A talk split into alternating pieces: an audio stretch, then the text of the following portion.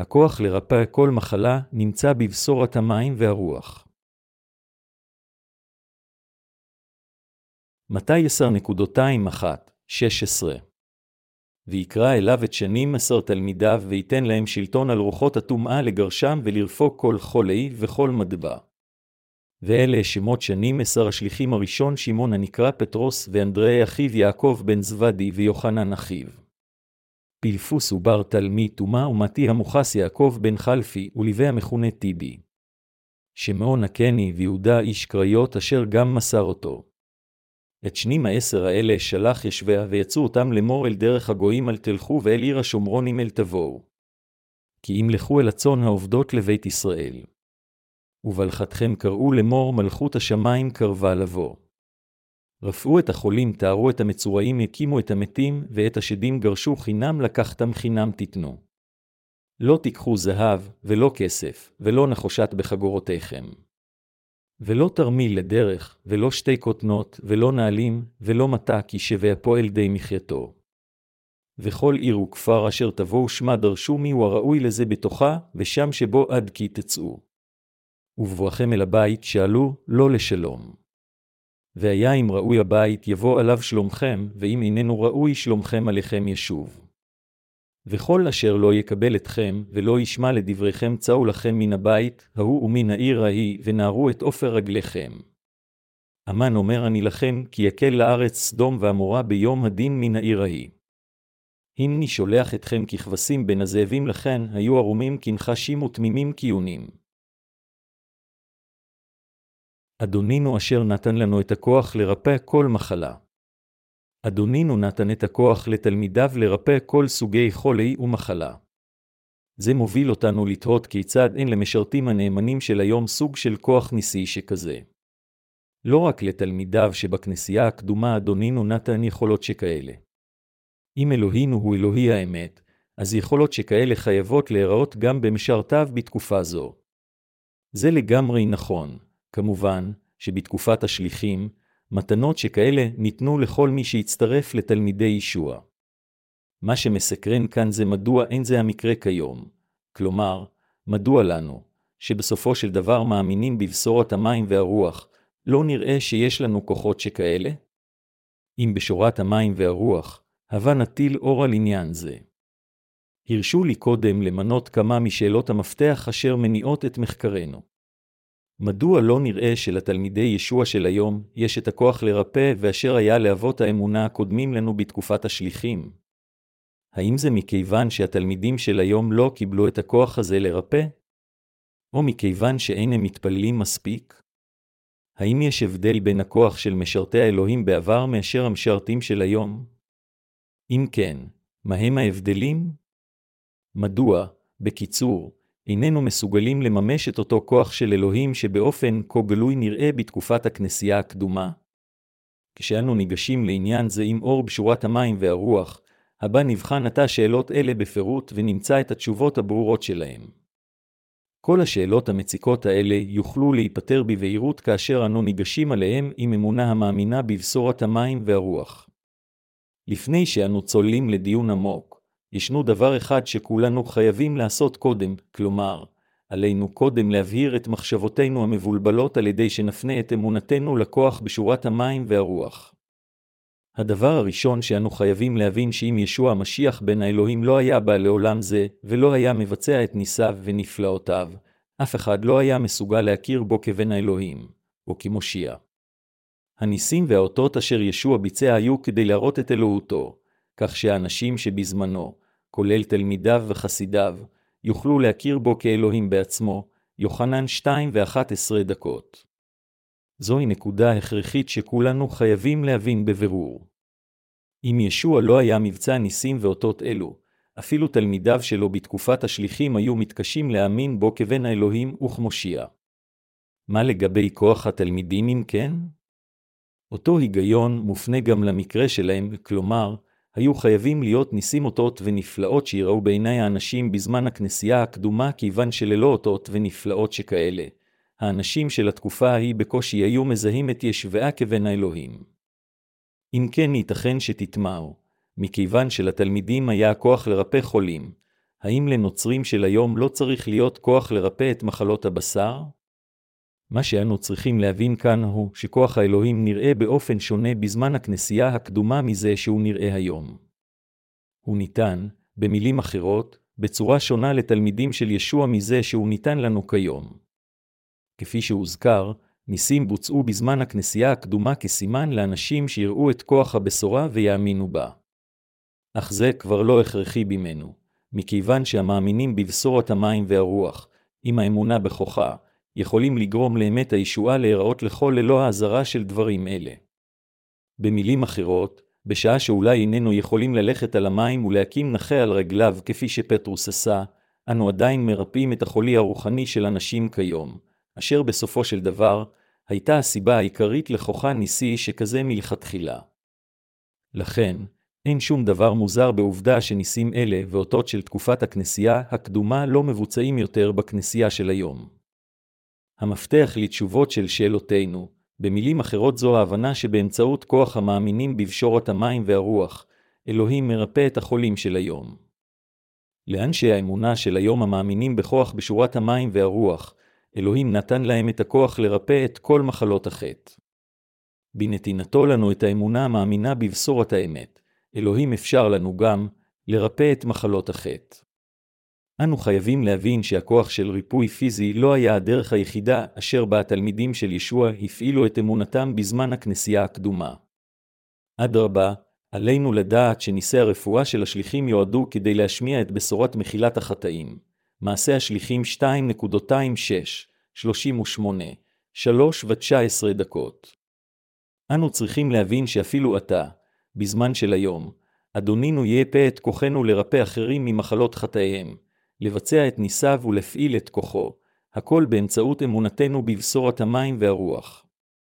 זהו אדונינו אשר נתן לנו את כל היכולות האלה, וזוהי בשורת האמת של המים והרוח שכוחו נמצא שם. במתי 10.27 אדונינו אמר, ובלכתכם קראו למר מלכות השמיים קרבה לבוא, מה שאנו צריכים להבין כאן שמלכות השמיים באה כבר לליבם של כל אלה המאמינים בכוח בשורת המים והרוח. מלכות האלוהים ממומשת בעולם הזה כאשר חולי החטא של כולם מרופא באמצעות כוח האמונה בבשורת המים והרוח. לכן, אנו, מטיפי הנצרות של היום, גם צריכים להטיף שמלכות האלוהים קרובה ולמסור את כוח בשורה זו של המים והרוח לנשמות האבודות. בדיוק כפי שתלמידי ישוע ריפאו את כל תחלואי הבשר, ולימדו את בשורת המלאכות בתקופת הכנסייה הקדומה, היום, גם אנו חייבים לרפא את כל אלה הסובלים מהחולה הרוחני של חטאיהם עם אמונתנו בכוח בשורת המים והרוח. האמת שאנו חייבים לדעת בבירור בשעה שאנו עושים את עבודת האל.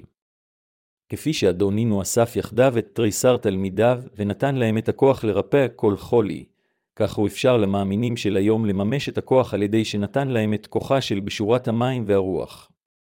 מה שאנו צריכים להבין כאן שבעוד שהיה צורך גדול לרפא את חולי הבשר בתקופת הכנסייה הקדומה, המצב של היום שונה מהמצב של הזמנים ההם, למען ליבם של האנשים כיום, בשורת האמת של המים והרוח אשר יכולה לרפא את תחלואי ליבם נחוצה הרבה יותר בדחיפות מאשר כל כוח שהוא לרפא תחלואים פיזיים. התקופה של היום, במילים אחרות, היא תקופה כאשר כולם יכולים להירפא מתחלואי חטאיהם על ידי האמונה בבשורת המים והרוח. אכן, זה מה שהמאמינים של בשורת אמת זו מפעילים על ידי שמלמדים על כוחה ברחבי כל העולם. למעשה, יש אפילו צורך גדול יותר לכולם בתקופה של היום להיות עם אמונה שכזו המרפא את כל אלה הרוצים לשמוע את הבשורה ולהאמין בה. אם היינו צריכים להקדיש את עצמנו רק לתפקיד הרפואה, לא היינו מסוגלים למלא את התפקיד הגדול אשר ישוע נתן לכנסייתו, שהרי כולם היו מבקשים מאיתנו רק לרפא את תחלואי הבשר שלהם. ריפוי שכזה, בכל אופן, זה לא מה שמשביע את רצון אלוהים האב בשמיים. כמו הפתגם האומר, כשהסכנה חולפת, אלוהים נשכח אם היינו מרפאים את תחלואי הבשר, אנשים כמובן היו מתקבצים סביב ישוע. אך כפי שמבהיר הפתגם של האל, ברגע שהם היו נרפאים, הם כולם לבסוף היו עוזבים אותו. הם גם היו נותנים תשומת לב מעתה למה שבאמת חשוב, ומתעניינים כמעה בעבודת אדונינו אשר ריפאה את תחלואי נשמתם.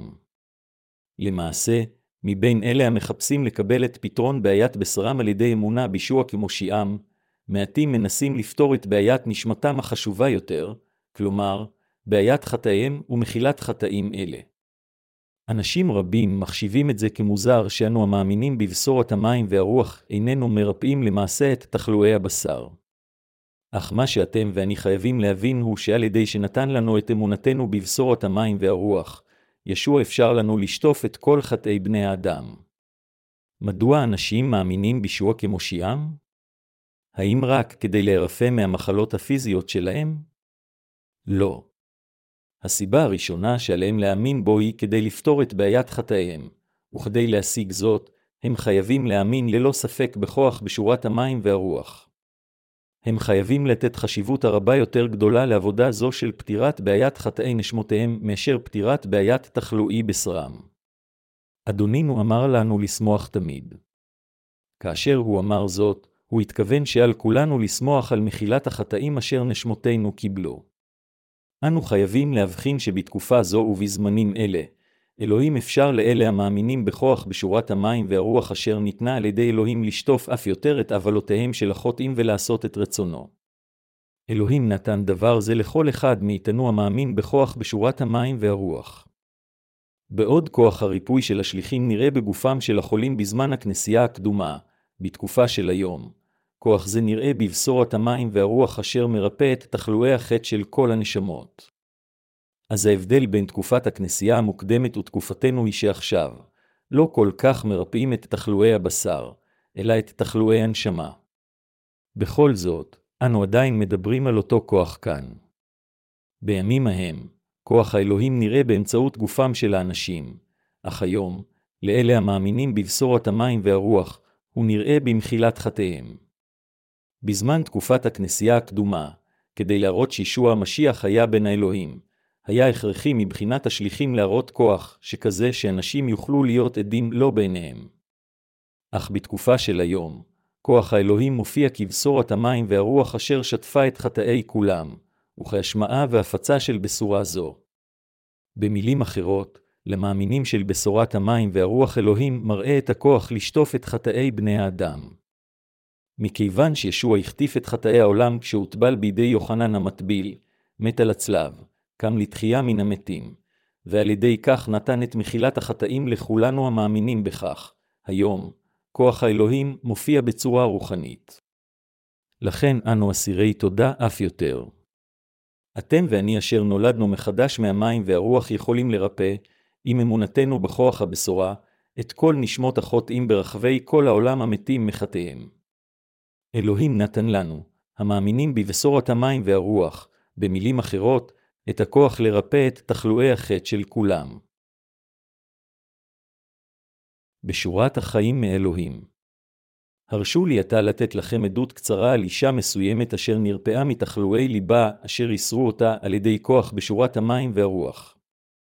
זה קרה כאשר התלמידים שלנו בבית הספר של המיסיון הלכו לבית חולים כדי להעיד על ישוע.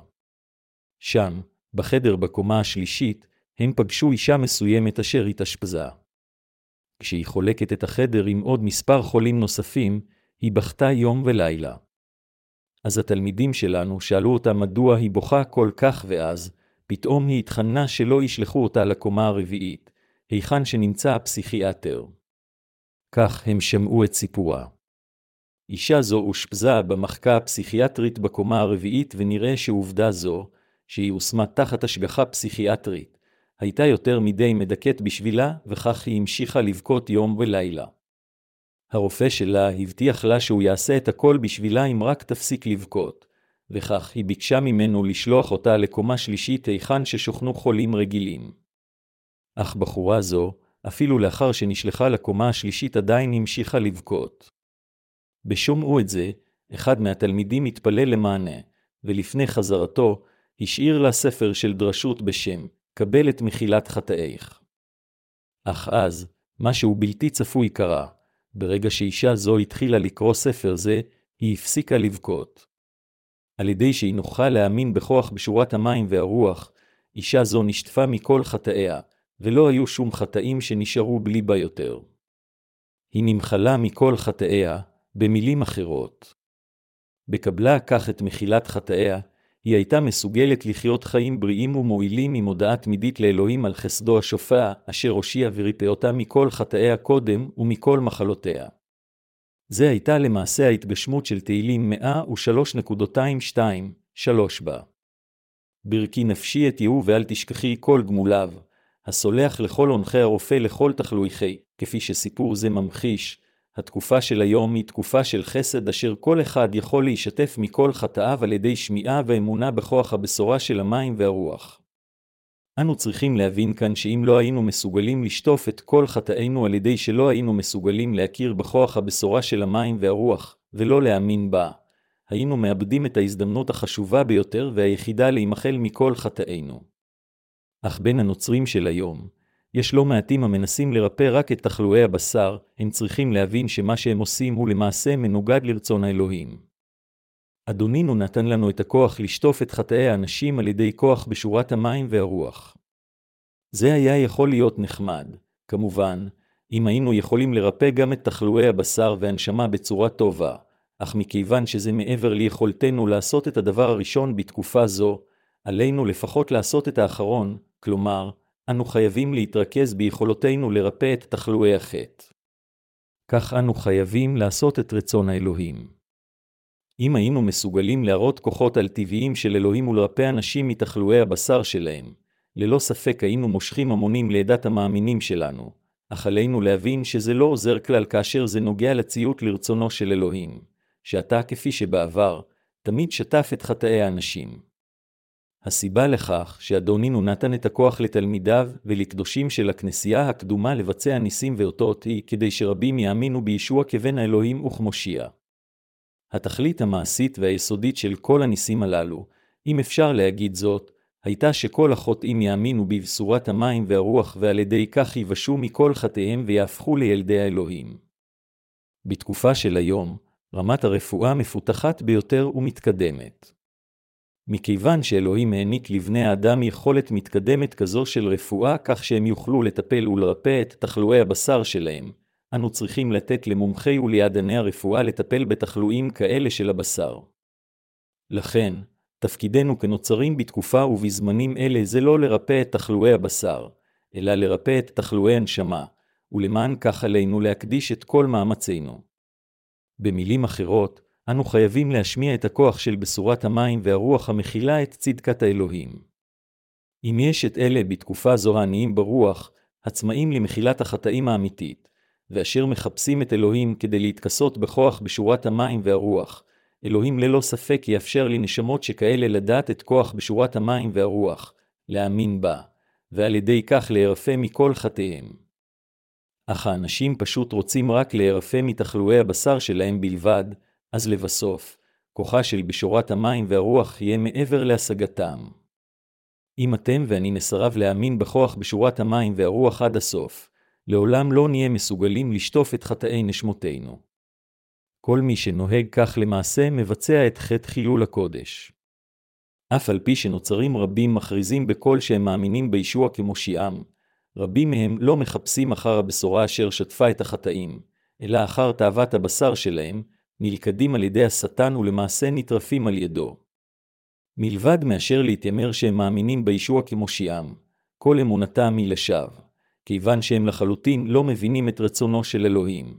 מתי 7.21-23 זוהי הסיבה מדוע רבים מהנוצרים של היום לא מבינים את רצון האלוהים, רודפים באובססיות אחר כוח הריפוי ומחפשים אחר ניסים ואותות. אך לפני אלוהים, אמונה שכזו היא לשווא וחסרת תועלת לחלוטין. סוג כזה של אמונה יכול להימצא בכל סוג של דת בעולם. אלה אשר אמונתם היא נכונה לפני אלוהים יכולים להביס את עבודתו של השטן על ידי האמונה בכוח האמת, בשורת המים והרוח, ויכולים לשטוף את חטאי האנשים עם דבר האלוהים. אך אם הם היו מקדישים את מאמציהם רק כדי לרפא את תחלואי הבשר, איזו תועלת זה יביא לנשמתם ולנשמת האחרים? זה לחלוטין לא יביא שום תועלת.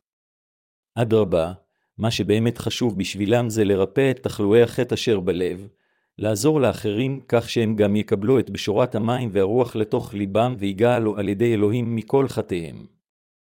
לעתים קרובות יותר מאשר אנו משערים, השטן מוליך שולל אנשים רבים על ידי שהוא נותן למעשה לאנשים אשר אינם מכירים את כוחה של בשורת המים והרוח את הכוח לרפא מתחלואי הבשר. השנית אל התסלוניקים 2.29, עשר מבהיר שהשטן מוליך שולל את האנשים עם סוג כזה של ניסים ואותות כוזבים. ייתכן שתלכו גם אתם לאחד מנביאי שקר אלה הטוענים שהם יכולים לרפא את תחלואי הבשר ולנסות את כוחם. ואז, תוכלו לראות בעצמכם אם זה נכון או לא. האם באמת תרפאו ממחלתכם? ייתכן שתרגישו לזמן קצר כאילו נרפאתם, אך תוך זמן קצר תבינו שאתם למעשה לא נרפאתם לגמרי ובאופן מושלם. אתם גם לא תשתפו מחטאיכם באמצעים שכאלה, כיוון שבתקופה של היום, כפי שזה היה תמיד מאז תקופת תחילת הכנסייה, רק באמצעות בשורת המים והרוח האדם יכול לשטוף את כל חטאי ליבו. אלוהים הבטיח שאף אחד לעולם לא ישתף מחטאיו, אלא אם כן תהיה לו האמונה המאמינה בבשורת המים והרוח. לכן, לאלה אשר אינם מאמינים בדבר בשורת המים והרוח, לא יכולה להיות מחילת חטאים אמיתית. בכל אופן, אפילו עתה שאנו מדברים, אלה הטוענים שהם מסוגלים לרפא את תחלואי הבשר מבצעים מספר רב של ניסים ואותות כוזבים ברחבי העולם.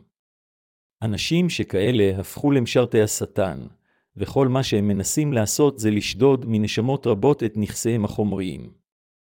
הם סומכים את ידיהם על חסידיהם המסכנים והמוטעים ומעמידים פנים שהם מתפללים למענם, אך לאמיתו של דבר הם רק מחפשים אחר תכלית נסתרת אשר היא לגנוב את נשמותיהם ולרוקן את כיסם. עד כמה ובאיזו תדירות אנשים ברחבי העולם הולכו שולל על ידיהם? מה שאנו צריכים לזכור כאן שלא רק הרמאים יישפטו על ידי אלוהים, אלה גם המרומים, אלוהים יטפל בשניהם באופן שווה. רמאים או מרומים, הם כולם ילכו לגיהינום. משרתי השטן כפי שישוע בעצמו אמר במתי 7.221-23, כאשר יום המשפט יגיע נוצרים רבים יטענו שהם גירשו שדים ועשו נפלאות רבים בשמו, אך אדונינו לא ישר ולא יכיר בעבודתם של אנשים שכאלה. בניגוד לכך, הוא אמר שהוא יגער בהם ויסלקם מכיוון שעשו פעילות אבן. אלה המבקשים לרפא את תחלואי הבשר בשם ישוע, וגם אלה המנסים לממש כוחות שכאלה, אין להם עניין כלשהו באמונה האמיתית, כלומר, אמונה המאמינה בכוחה של בשורת המים והרוח אשר ניתנה על ידי אלוהים. כולם וכל אחד מהם למעשה עושה פעילות אבן לפני אלוהים. מהי פעילות אבן לפני אלוהים? זוהי הפעולה המתעלמת מבשורת המים והרוח, ואשר אינה מאמינה בה. אנשים שכאלה העושים פעילות אבן חיים את חיי האמונה שלהם לחינם, בנסותם לרפא רק את תחלואי הבשר שלהם בשמו של ישוע המשיח. אך כל אחד אשר נכשל בשטיפת חטאיו על ידי אי אמונה בכוח בשורת המים והרוח, הוא למעשה חוטא את החטא הגדול ביותר נגד אלוהים, חטא חילול הקודש אשר דוחה את אהבתו. מה שאנו צריכים לעשות למעשה, בניגוד לכך, זה להדיר את אלוהים, ואנו יכולים לעשות כן רק על ידי אמונה בבשורת המים והרוח, ועל ידי כך להישתף לתמיד מכל חטאינו אחת ולתמיד, ולהפוך לילדי האלוהים. הדבר הנכון בשביל כולנו לעשותו זה להקדיש את שארית חיינו לאלוהים ולחיות את חיינו למען הפצת הבשורה. לרפא את תחלואי הבשר, לדבר בלשונות, לראות חזיונות, או לטעון שיש לנו כוח על טבעי כפי שהשליחים בתקופת הכנסייה הקדומה הראו, הם כולם אינדיקציה לאמונה כוזבת אשר היא פגומה בצורה קיצונית לפני אלוהים. להיות ולאחוז באמונה שכזו, במילים אחרות, זה ללכת שולל על ידי מזימתו הרעה של השטן, ולבסוף להפוך למשרתיו. יש לנו הרבה שותפים במשיח ברחבי העולם. אחד מהם לאחרונה אמר לנו שהכומר בכנסייתו התיימר ללמד את הקהל כיצד לדבר בלשונות, ואמר להם לעקוב אחרי הוראותיו ולחכותו. אז הוא לא יכל להישאר יותר בכנסייה שכזו, ולא יכול שלא לעוזבה, כיוון שהוא כבר קרא את ספרינו וידע שסוג כזה של אמונה מבקשת רק לדבר בלשונות מלאכותיות ולרפא רק את תחלואי הבשר היא מוטעית. הוא עשה את הדבר הנכון, כיוון שזה מוטעה בצורה חמורה לכל נוצרי לחפש רק אחר כוח על-טבעי בלבד. התכלית של האמונה הנוצרית שלנו היא לא לדבר בלשונות, לא לרפא את תחלואי הבשר שלנו, לא לראות חזיונות ולשמוע את כל האלוהים בחלומות, אלא היא לשטוף את חטאינו ולהשיג את ישועתנו. כאשר אנו נותנים עדות לאנשים על כוח בשורת המים והרוח, אנו לפעמים נתקלים בכאלה אשר ראשם נשלט על ידי שדים. אנשים שכאלה בקביעות מסרבים להאמין בה. מתי הם עושים כן? לעתים קרובות יותר מאשר לא, הם מסרבים לשמוע את דבר הבשורה כאשר מסופר להם על הקטע ממתי שלוש, על הטבילה אשר ישוע קיבל מיוחנן המטביל. אנו יכולים לראות שהשטן בלבל את דתם והסית אותם לעמוד נגד בשורת המים והרוח. לאנשים שכאלה, ייתכן שזה ייראה בלתי אפשרי מבחינתם לקבל את כוח דבר הבשורה לליבם, ולא משנה עד כמה נשמיע אותה להם. בכל אופן, לא משנה עד כמה בעקשנות הם יעמדו נגד הבשורה האמיתית, אל לנו לעצור מלהעיד להם על ישוע. אדרבה, עלינו להשמיע את הבשורה בצורה עצומה יותר על ידי אמונה בכוחה הבלתי מנוצח של בשורת המים והרוח. אם נתמיד בסבלנות, לפחות כמה מהם יווכחו להאמין בכוח בשורת המים והרוח. הניסיון הראשון שלנו בדרך כלל לא מושך היענות מצידם. אך אם נכשלנו בניסיון הראשון, אנו חייבים לנסות בפעם השנייה, ואם אנו נכשלים בפעם השנייה, אנו חייבים להמשיך בפעם השלישית וכך הלאה וכך הלאה עד אשר הם יווכחו להאמין לבסוף בבשורה האמיתית. ברגע שמישהו נוכח להאמין בבשורת הכוח הזו, השטן לא יכול לשלוט בו יותר, וברגע שהוא ייוולד מחדש שוב, השטן יאולץ לעזוב אותו לנפשו כיוון שהוא אינו יכול להיות עם מישהו המאמין בכוח בשורת המים והרוח. לכן כאשר המטיפים של בשורת המים והרוח עומדים לפני השטן בשמו של ישוע המשיח וממשיכים להפיץ את הבשורה, השטן יימלט והנשמות ישתפו מכל חטאיהם. כל עוד אנשים מבינים ומאמינים בכוח בשורת המים והרוח, מהרגע ההוא והלאה, השטן יאבד את כל כוחו. אך אם הם לא יקבלו את בשורת האלוהים עד לסוף, אז בסופו של דבר, הם לא יוכלו לברוח ממלכודתו של השטן. כמו כן, אלה אשר לא מעוניינים בכלל מלהימחל מחטאיהם דוחים לבסוף את מחילת החטאים אשר ישוע נתן להם בחינם. לפעמים, נראה כאילו הם נרפאים באמצעות האמונה הכריזמטית שלהם, אך הם שוקעים בבוץ בעניינים חמורים יותר לאחר מכן. התנ"ך אומר, הרוח הטמעה אחרי צאת מן האדם תשוטט במקומות צי לבקש לה מנוחה, ולא תמצא אז תמר אשובה נא אל ביתי אשר יצאתי משם. ובבואה תמצא אותו מטוטא ומהודר. ואחר תלך, ולקחה שבע רוחות אחרות רעות ממנה, ובאו ושכנו שם, והייתה אחרית האדם ההוא רעה מראשיתו, לוקס 11.224-26. אנשים שכאלה הם נשמות מאורעות רחמים המשועבדות לשטן, ועדיין למרות זאת, הם אפילו לועגים לאלה השומעים את דבר בשורת המים והרוח ומאמינים בה. הם אומרים לנו, המשיכו לחלום. אתם חושבים שאי פעם אשמע למה שאתם אומרים לי? אתם כולכם ליצנים טיפשים, זה מכיוון שבלב אנשים שכאלה לא התקבלה מחילת החטאים אלה רוחות רעות שולטות בהם. חבריי נוצרים יקרים, אם ברצונכם להישתף מכל חטאיכם על ידי אלוהים, אתם חייבים להאמין בדבר בשורת המים והרוח. ואם ברצונכם להאמין בכוח בשורה זו של המים והרוח ולהפוך לילדי האלוהים, אתם חייבים קודם להילחם במחשבות הרעות העולות בראשכם, להתגבר על כולם, ולהכניע את עצמכם לאלוהים. אתם חייבים להילחם בקרב הרוחני שלכם. קרב זה לא מנוהל על ידי מישהו אחר אלא על ידכם. הילחמו נגד הרוחות הרעות שבתוככם. רק אז תוכלו להימנע מלהיות לבסוף משרתי השטן, להשתחרר ממלכודתו ולהפוך לאנשי האלוהים. אך אלה אשר נתקפים על ידי השטן לא נלחמים נגד מחשבותיהם הרעות ונכנעים לשטן. לכן לבסוף הם פונים נגד אלוהים. אולי למעשה הם אינם רוצים לעמוד נגד אלוהים, אך בהיותם מושפעים על ידי מזימתו הרעה של השטן, ליבם מתקשח נגד אלוהים, הם דוחים את דברו ועומדים נגדו. בצדק, אנו חייבים להתגבר על המחשבות הרעות הבאות מן השטן, ולציית לבשורת האמת של המים והרוח, אשר מה אם לא זהו רצון האלוהים. בליבם של אלה אשר קיבלו את מחילת החטאים, נמצאת רוח הקודש אך בליבם של אלה אשר לא עשו כן, רק נמצא חתם של עמידה נגד האלוהים. לכן אם האדם ישלט על ידי השטן, או לא תלוי לחלוטין באם הוא יאמין בכוח בשורת המים והרוח או לא. זוהי הסיבה מדוע כאשר אדונינו דיבר על שמונת המבורכים, הוא דיבר על אלה המתאבלים. אשרי האבלים כי הם ינוחמו, אנו חייבים להתאבל על אי ציותנו לרצון האלוהים ועל כישלוננו להיכנע לו. אדונינו אמר גם, אשרי רוח כי להם מלכות שמיים, ליבנו חייב באמת להיות צמא לדיבר האלוהים ולרצות לדעת את בשורת האמת שלו של המים והרוח. ואם באמת נרצה זאת, אנו חייבים באמת לעמוד נגד שלטונו של השטן. מכיוון שהשטן דוחה את דבר הבשורה של המים והרוח, לאנשים חייבת להיות אמונה חזקה הרבה יותר בבשורת המים והרוח. כאשר ניתנת להם הזדמנות לשמוע את דבר בשורת המים והרוח, הם כולם חייבים להאמין. אנו בהחלט חייבים לעמוד נגד השטן.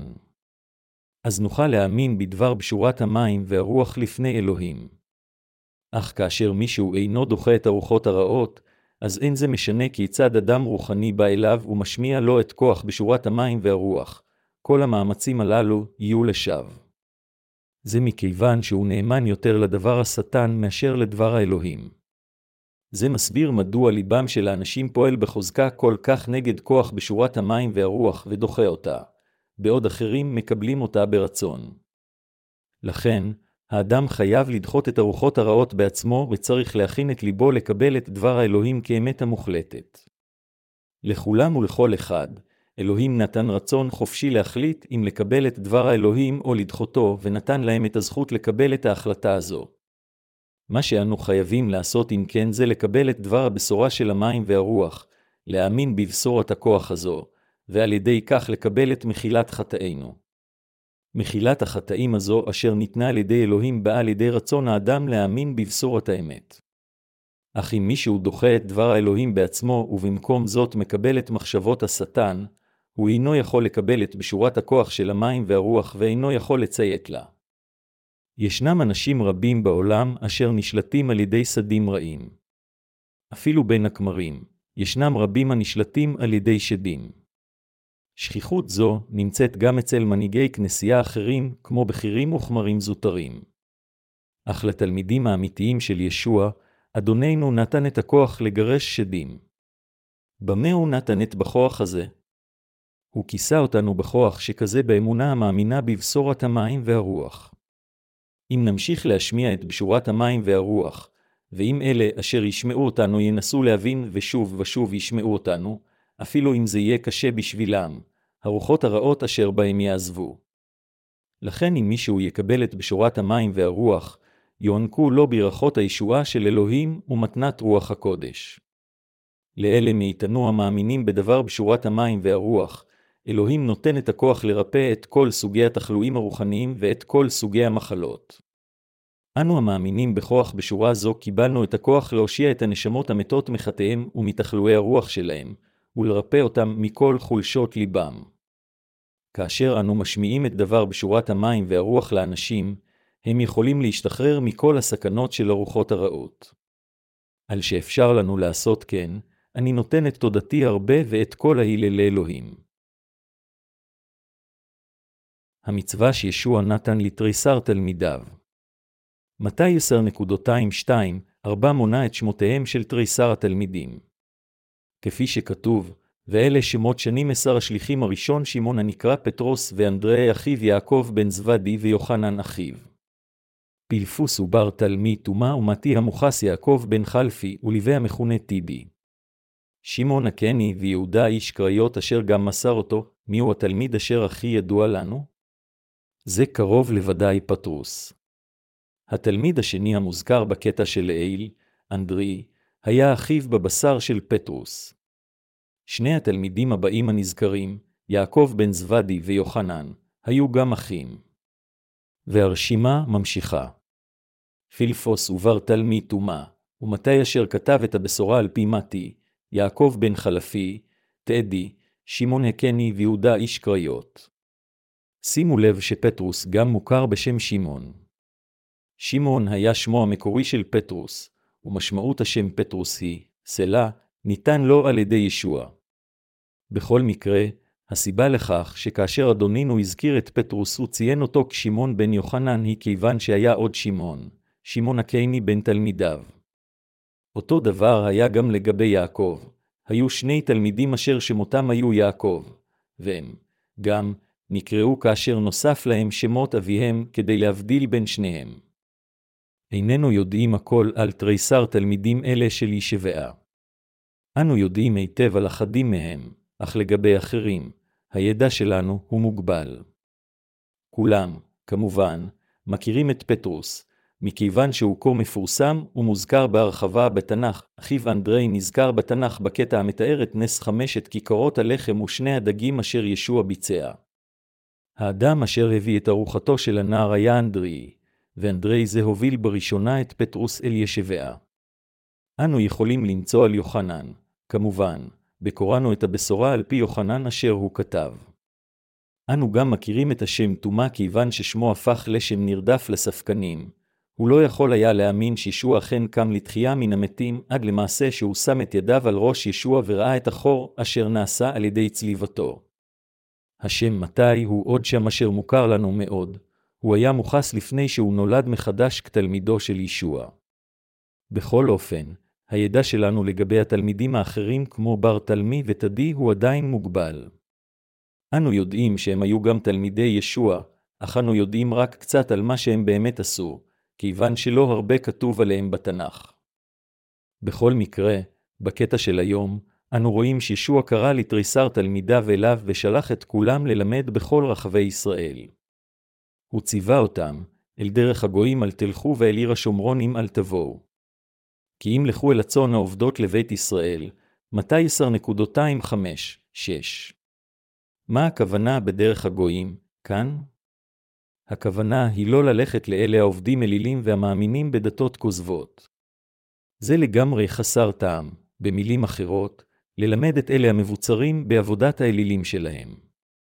ישוע גם אמר לתלמידיו, ואל עיר השומרונים אל תבואו, מדוע הוא אמר זאת?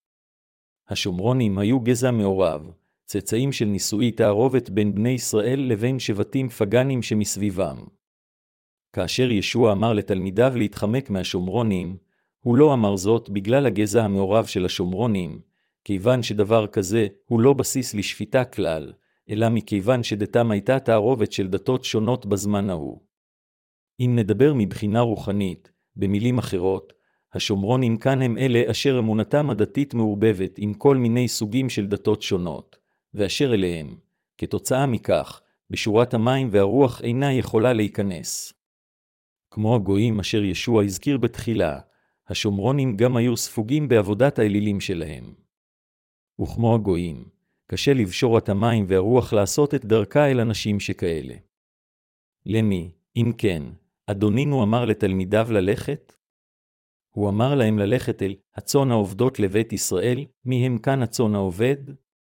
הם אלה אשר לא יודעים את בשורת המים והרוח. הם יכולים להימצא בין הגויים, השומרונים, ובני ישראל.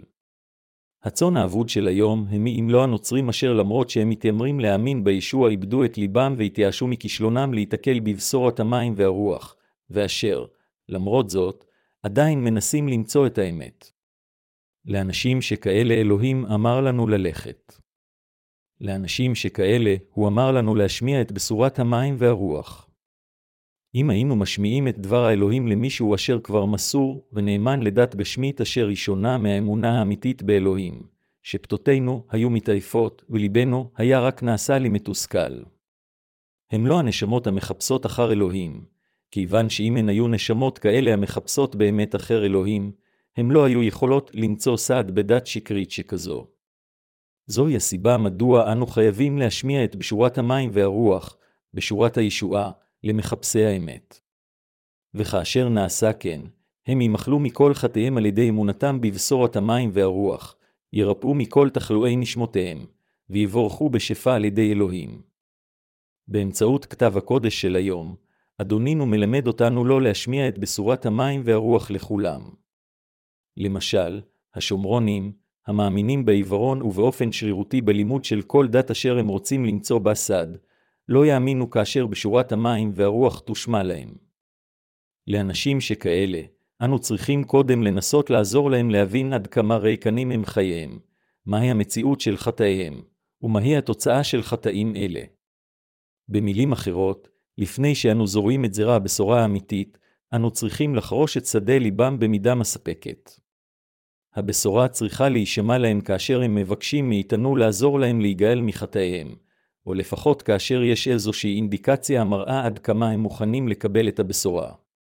יש תועלת מועטה להשמיע להם אותה בצורה עיוורת. בניגוד לכך, אסטרטגיה גלויה שכזו סופה להתפוצץ בטרם עת ותגרום להם להתרחק מהאמת אף יותר. השומרונים של היום פשוט יגידו, אני מבין מה שאתה אומר, אולי אם כן עליי להאמין. אחרי הכל אני מאמין בחמש דתות, כולל בודהיזם והינדואיזם, וכך אני משער שלא יזיק לי להאמין בעוד דת, לא לאנשים שכאלה. במילים אחרות, עלינו להשמיע את הבשורה. כל מה שהם יעשו לאחר שישמעו את הבשורה זה להתייחס אליה כחסרת ערך. למי, אם כן עלינו להתקרב כדי להשמיע את הבשורה? לצאן העובדות לבית ישראל אנו חייבים ללכת. וכאשר אנו נלך אליהם, אנו חייבים להשמיע להם. מלכות השמיים קרבה לבוא, אנו חייבים להשמיע להם שהעולם הזה זה לא כל מה שיש, שהרי מלכות האלוהים תבוא גם לעולם הזה, נגיד להם, אם תאמינו בבשורת המים והרוח, אז תמחלו מכל חטאיכם ותכנסו למלכות האלוהים. כמה זמן יהיו חייכם על פני האדמה? האם הם לא יימשכו שבעים או שמונים שנה, או לכל היותר מאה? האם אפילו זה לא עובר תוך זמן קצר? האם אתם לא צריכים להתכונן עתה לעולם הבא העתיד לבוא? ישוע המשיך להגיד לתלמידיו, רפאו את החולים, חבריי מאמינים יקרים. כמה אנשים סובלים מתחלואי ליבם. כמה אנשים ספוגים בחטאים וחיים את חייהם כמשרתי השטן? אנשים כאלה אשר ליבם כבד בגלל חטאם הם מי אם לא החולים אשר ישוע מדבר עליהם כאן, אלה החולים מבחינה רוחנית. אנו חייבים ללמד את בשורת המים והרוח אותם ולגאול אותם מכל חטאיהם. על ידי מה אנו יכולים לגאול אותם מחטאיהם? אנו יכולים לגאול אותם מחטאיהם על ידי כוח בשורת המים והרוח. אדונינו גם אמר לתלמידיו, תארו את המצורעים, מכיוון שאנשים עתידים להמשיך לחטוא, הם באופן קבוע מתענים על ידי פעולותיהם ומעשיהם הרעים, אשר הם מעבר ליכולתם לשלוט בכוחות עצמם. אנו חייבים לעזור להם להתנקות מצרעת זו של החטא אחת ולתמיד על ידי כיסויים בבשורת הכוח של המים והרוח. כוחה של בשורת המים והרוח זה להפוך את מילי החטא להכפי חטא. מספר עצום של אנשים סובל מהצרעת הרוחנית, תחלואי החטא אשר אינם יכולים להירפא בעצמם, ולאלה מהם אשר רוצים להירפא מחולי שכזה, תפקידנו הוא ללמד את בשורת המים והרוח. את השדים גרשו, כאשר אנו משמיעים את בשורת המים והרוח, שדים רעים נמלטים מלבי האנשים. ישוע גם אמר, חינם לקחתם חינם תיתנו, על ידי האמונה בבשורת המים והרוח אנו נגאלנו בחינם מחטאינו. מכיוון שקיבלנו כוח זה של בשורת המים והרוח בחינם מהקודמים באמונה שלפנינו, אנו, גם, חייבים לתת אותה בחינם לאחרים. האינטרס האנוכי שלנו לא צריך להיות הממריץ אותנו ללמד את בשורת המים והרוח. נאמר לי שבמיוחד בכנסיות של האבנגליונים, רבים ממנהיגי הכנסייה רודפים אחר האינטרס שלהם ורווחם כאשר הם מלמדים את הבשורה האמיתית שלהם, למעשה, בשורתם שונה מהבשורה האמיתית. דרך אגב, חלק מהם, למשל, הדבר הראשון שמעניין אותם בחברים חדשים בקהל המאמינים שלהם הוא עד כמה עשיר או עני הוא חבר חדש זה. אם הוא עני, אז הם נותנים פשוט למישהו אחר ללמד אותו את הבשורה, אך אם הוא עשיר או בעל כוח, אז הם כולם רוצים אותו לעצמם, באומרם שהם באופן אישי יסבירו לו את הבשורה ואף אחד אחר שלא יפריע. מדוע הם עושים כן? כיוון שהם רוצים לשמר את שליטתם בו ולסחוט אותו מכספו. בפשטות, הם מלמדים את בשורתם למטרתם. אך מה למעשה אדונינו אמר לאנשים שכאלה? הוא אמר להם, חינם קיבלתם חינם תיתנו, באמצעות אדוננו אנו שמענו את בשורת המים והרוח בחינם, ועל ידי האמונה בה, אנו קיבלנו את מחילת חטאינו ואת מתנת האלוהים, הכל בחינם. ישוע השמיע לנו בחינם את בשורת הכוח של המים והרוח, וכאשר האמנו בכוח זה של הבשורה, הוא בחינם כיסה אותנו בחסדו אשר הפך אותנו לילדיו האלוהים. עתה כאשר קיבלנו את בשורת הכוח של המים והרוח בחינם מאלוהים, אדונינו אומר לנו לתת אותה בחינם לאחרים. לאלה אשר יש להם באמת צורך בבשורה זו, אנו אכן צריכים לתת את בשורת הכוח הזו בחינם. לאחר שנעשה כן, במקרים מסוימים, ייתכן שהם ירצו לתת לנו משהו בתמורה, או ירצו לעשות משהו בשבילנו, כדי להודות לנו על שסיפרנו להם על הבשורה האמיתית. זו יכולה להיות הזמנה פשוטה לארוחת ערב, מתנה, טובה, או כל דבר מעין זה של תודה. אך עלינו להיות זהירים לגבי כיצד אנו מגיבים לכך. ייתכן שהם חושבים כך, מכיוון ששמעתי את האמת הנפלאה הזו ממך, אני אתן לך משהו בחזרה, ייתכן שזו תהיה דרך נוספת לא להיפגש איתנו יותר כיוון שהם שילמו לנו בחזרה. אתם נתתם לי משהו טוב, אבל האם גם אני לא נתתי לכם משהו טוב בחזרה? אז אל תבואו אליי יותר ואל תופיעו לפני יותר, אם זה רק מה שהם חושבים, אז המשמעות של זה היא רק שהם לא רוצים להיות מוזנים באמונה. בכל אופן, אפילו אם מישהו שמע והאמין בבשורה, אם הוא לא יוזן ברציפות על ידי הקודמים האמונה, אז אמונתנו תקמל. מה שחשוב הוא שאנו נזין ברציפות אנשים שכאלה בחינם, בדיוק כפי שישוע אמר לנו לתת בחינם, כיוון שאנו קיבלנו בחינם מאלוהים. כל מה שעלינו לעשות זה לציית למצוותו, ברגע שנעשה כן, אנו כולנו נוכל להבין מדוע זהו המקרה. לכן אם מישהו מודה לנו על שעזרנו להבין את הבשורה האמיתית, מה שעלינו לומר לו זה, נראה שנית. אנו נחלוק עמך את הבשורה ונלמד אותך יותר על הבשורה האמיתית, כיוון שאנו חייבים אכן לפוגשו בשנית ולהמשיך להזינו באמונה. במילים אחרות, אנו חייבים להדריך אותם ברציפות כך ששורשיהם יוכלו באופן יציב להישתל בכנסיית אלוהים ולהיות מוזנים על ידי קודמיהם באמונה, כיוון שרק אז נשמותיהם יוכלו לחיות. אנו חייבים לעשות את כל הדברים האלה בחינם, מבלי לצפות לדבר בתמורה. אם נקבל משהו ממנו ללא שיקול דעת, אז כאשר הוא ירצה לעזוב את הכנסייה, הוא יעשה זאת עם קצת היסוס ויגיד לנו באומץ, מכיוון שקיבלתי משהו טוב מכם, אך גם נתתי לכם משהו טוב בתמורה. מילאתי את חובתי המוסרית כששילמתי לכם חזרה, עלינו לאפשר זאת לקרות. זוהי הסיבה שעלינו לתת בחינם, כיוון שקיבלנו בחינם.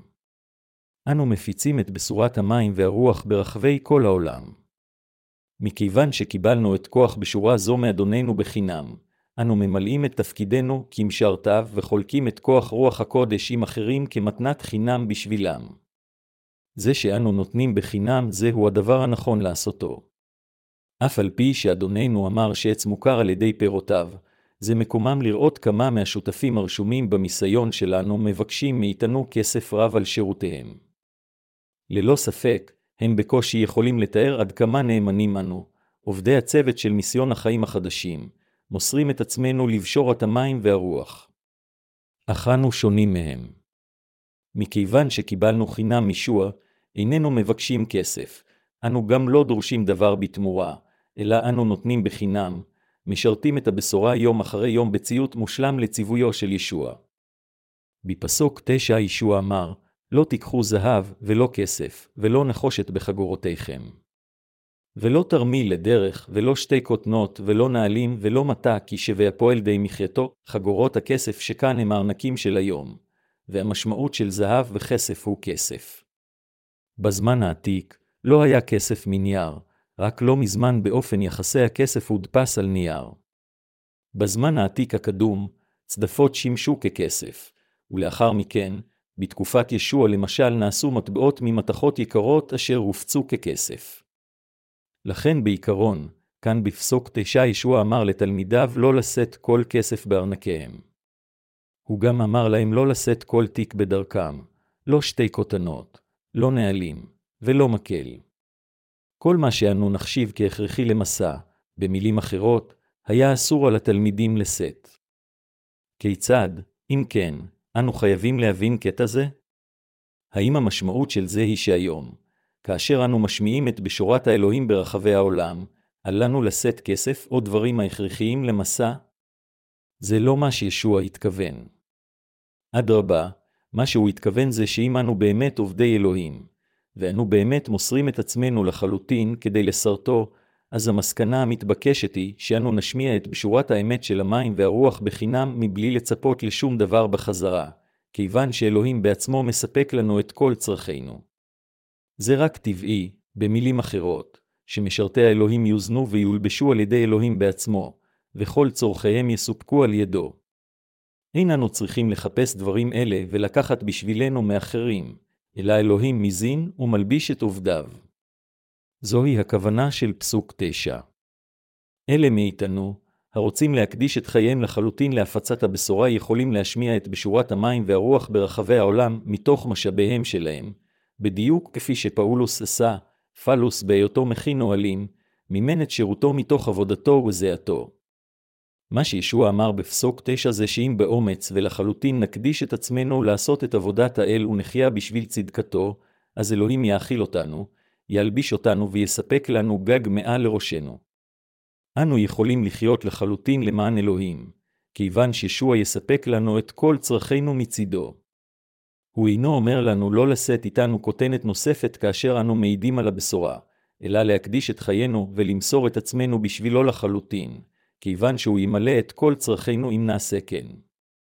במילים אחרות, הוא אומר לנו, אם תמסרו את עצמכם לחלוטין לעבודתי, אני אאכיל אתכם ואלביש אתכם, וכל צורכיכם יסופקו על ידי.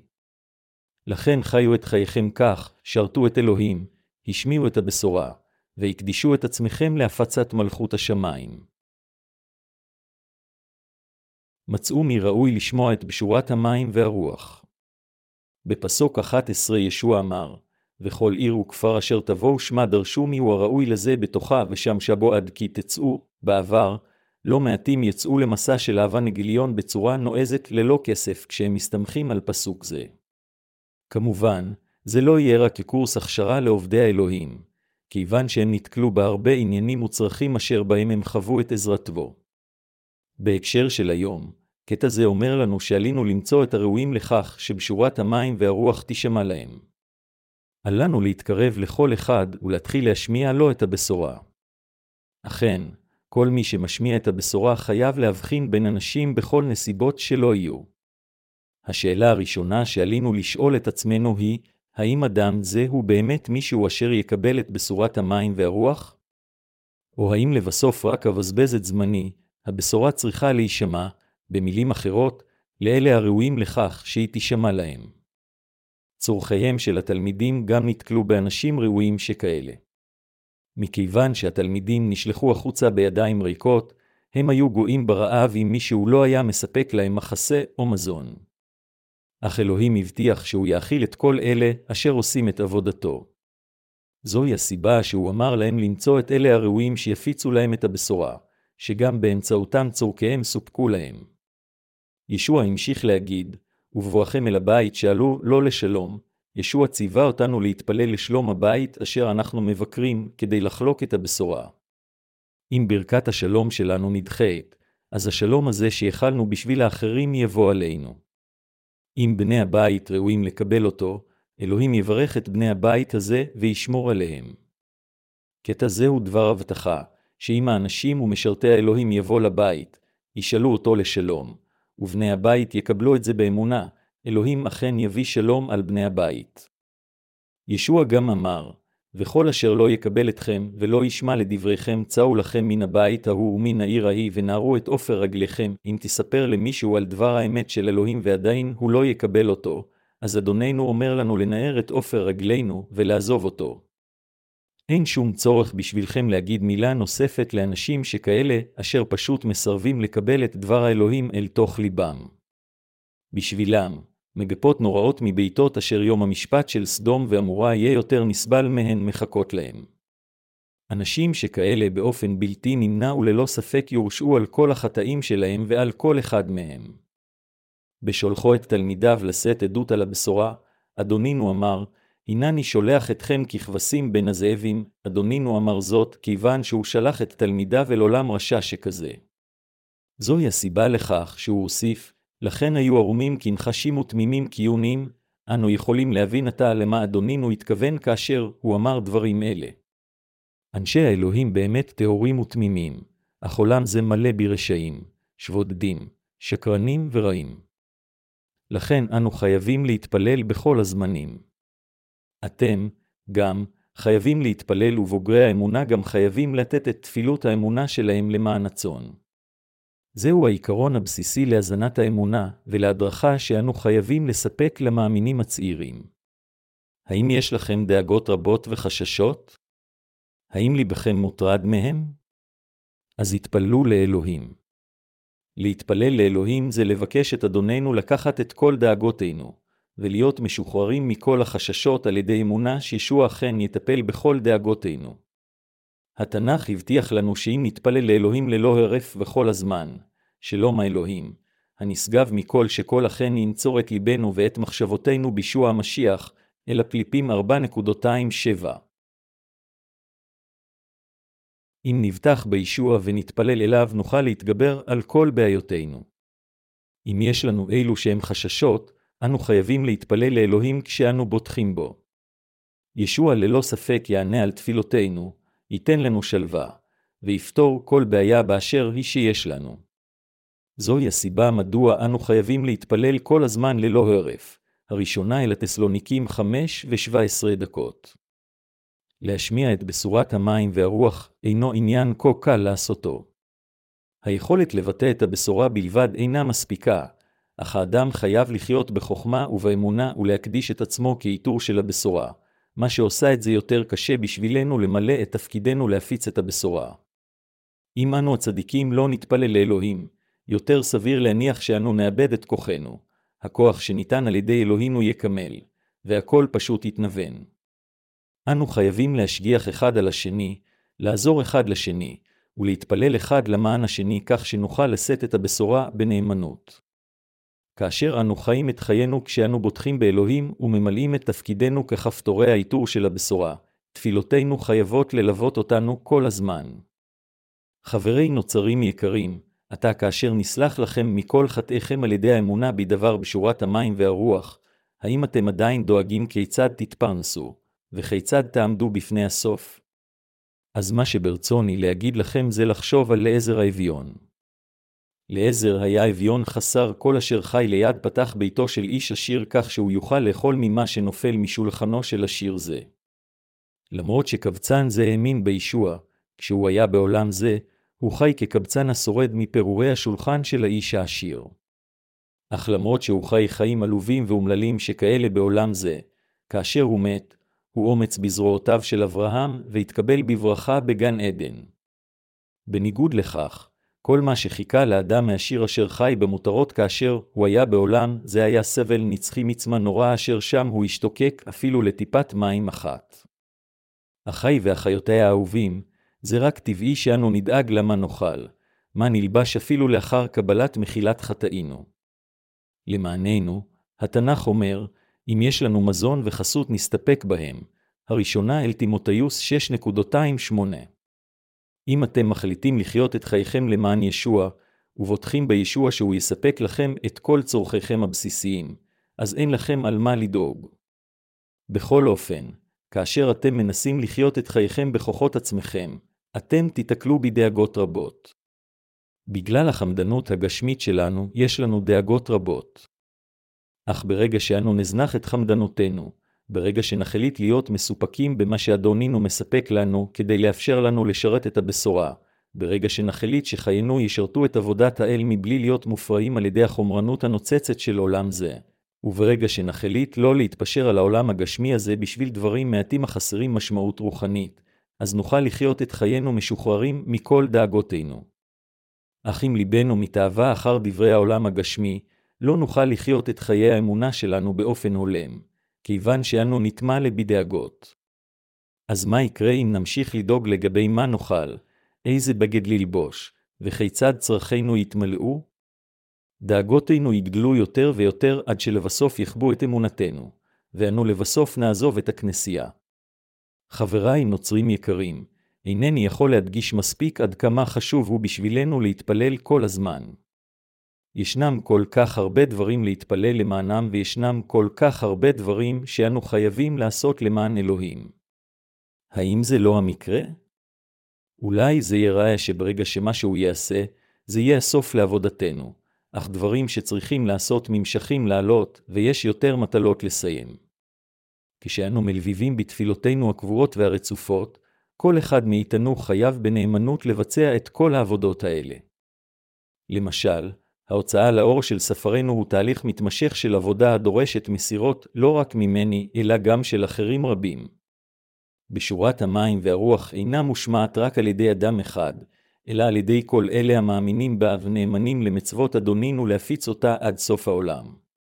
בשביל שאני אכתוב מילים אלה ואשים אותם בספר, חייבים להיות אנשים ברקע המתפללים למען שירות זה, מקורות פיננסיים אשר נדרשים להוצאות, ומסירות של אנשים רבים.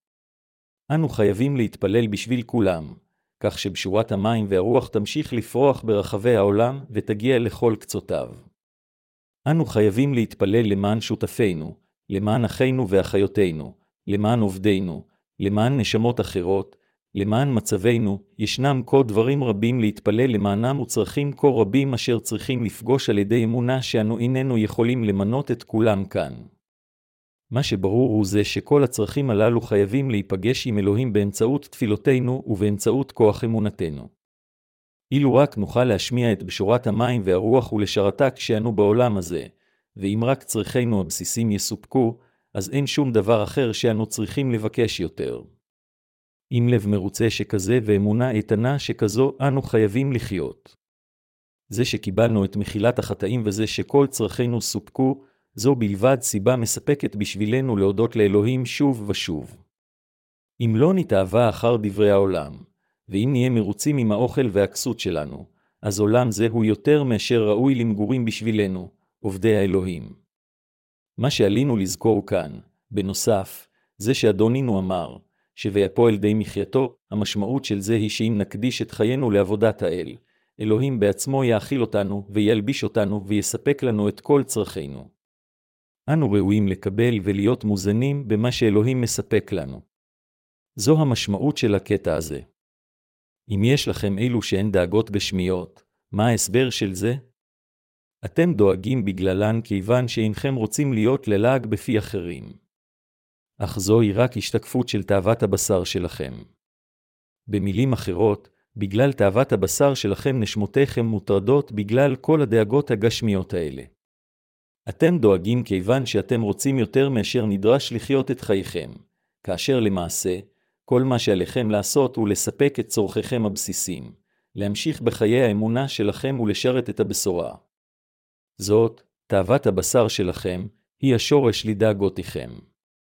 אם תתעקשו שאתם צריכים להיות יותר טובים מחבריכם, שעליכם להיות נהלים יותר ממישהו אחר, ואם באופן קבוע תשוו את עצמכם לאחרים, האם זה לא טבעי שדאגות כה רבות יצוצו? אדם נכנס לדאגות שכאלה כשהוא חושש לגבי מה לאכול, מה ללבוש, ומה יהיה בסופו, כיוון שהוא משמר את תשוקתו לדברי העולם הגשמי. לגמרי בגילוי לב, לי בעצמי אין דאגות שכאלה לגבי מה אוכל ומה אשתה. אך זה לא מה שהייתי לפני כן. גם לי, היו לפעמים כל כך הרבה דאגות לגבי דברי העולם, אך עתה, מחשבותיי השתנו לחלוטין. דאגותיי השתנו. לפני כן, לגבי עצמי היו לי דאגות, אך עתה, אני דואג לגבי משהו אחר. הפכתי לאיש כה שמח בזכות בשורת המים והרוח. עובדי האמונה, אשר משרתים את בשורת המים והרוח, אינם דואגים לגבי הדברים חסרי החשיבות של העולם.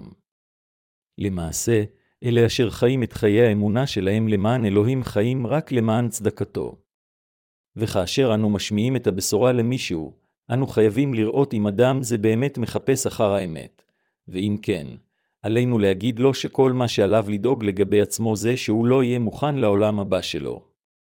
וכאשר אנו מקדימים את ההסברים בנושא הגאווה לחיים שלנו ועד לנושא הדין הנצחי, מחפשי האמת קרוב לוודאי יאזינו עם אוזניים קשובות לעדותנו. לאחר מכן, אם נשמיע את בשורת האמת לנשמות מוכנות שכאלה, הם יקבלו אותה באמונה ויהפכו לילדי האלוהים. כאשר אתם משמיעים את הבשורה לאדם, אל תשמיעו את הכל בבת אחת. כמובן, לפעמים אנו עושים זאת באופן בלתי נמנע, אך אין זה טוב לעשות זאת למען אנשים פשוטים, כדי שיבשו. חכמה מסודה נחוצה בהשמעת הבשורה. קטע כתב הקודש של היום ב-10.21-16, אשר נאמר לתלמידיו כאשר ישווה שלח אותם החוצה להעיד על הבשורה, אתה מתקיים לגבינו. האם יש לכם אלו שהן דאגות או חרדות? אם כן, התפללו לאלוהים באמונה המאמינה בדברו. דאגות או חרדות באות כאשר איננו מתפללים לאלוהים לעזרה. פשוט האמינו בו כאשר אתם מתפללים עם אמונה. לאחר מכן, הוא בטוח יענה לתפילותיכם. עלינו לחיות באמונה באמת האלוהית, בשורת המים והרוח.